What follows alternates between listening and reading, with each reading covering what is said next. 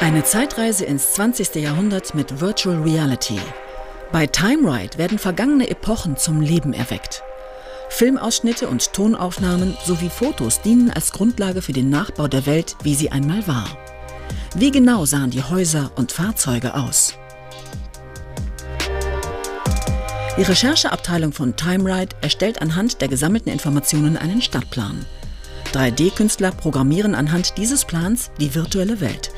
Details werden akkurat in VR nachgebaut. Doch wichtiger als die Gebäude sind die animierten Figuren, die die VR-Welt bevölkern. Je echter sie wirken, desto besser ist das VR-Erlebnis. Deshalb recherchieren die 10 3D-Programmierer genau, welche Kleidung trugen die Menschen damals, wie gut genährt waren sie, wer war auf der Straße unterwegs, für einen besonders realistischen Eindruck wird die Kleidung der animierten Figuren anhand von Schnittmustern erstellt. Und auch die Physiognomie wird aufwendig gestaltet. Wie sieht man Mensch aus? Kurzen Hals, langen Hals, wie lange die Nase, ob äh, die Haut so und so ist, Haare, keine Haare und so weiter. Und dann kommt das alles zusammen.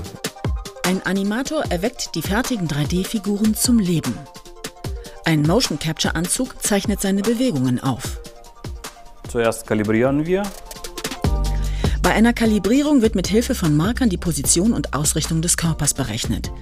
Die Bewegungen werden dann digital auf die animierten Figuren übertragen. Ungefähr drei Monate braucht ein 20-köpfiges Team, um eine historische VR-Welt zu erschaffen. Diese virtuellen Welten locken auch internationale Besucher und Besucherinnen an. Orte wie das Brandenburger Tor sind weltweit bekannt die Geschichten dahinter aber nicht immer. Historische Wendepunkte wie das Ende des Zweiten Weltkriegs oder der Fall der Berliner Mauer interessieren auch ein globales Publikum.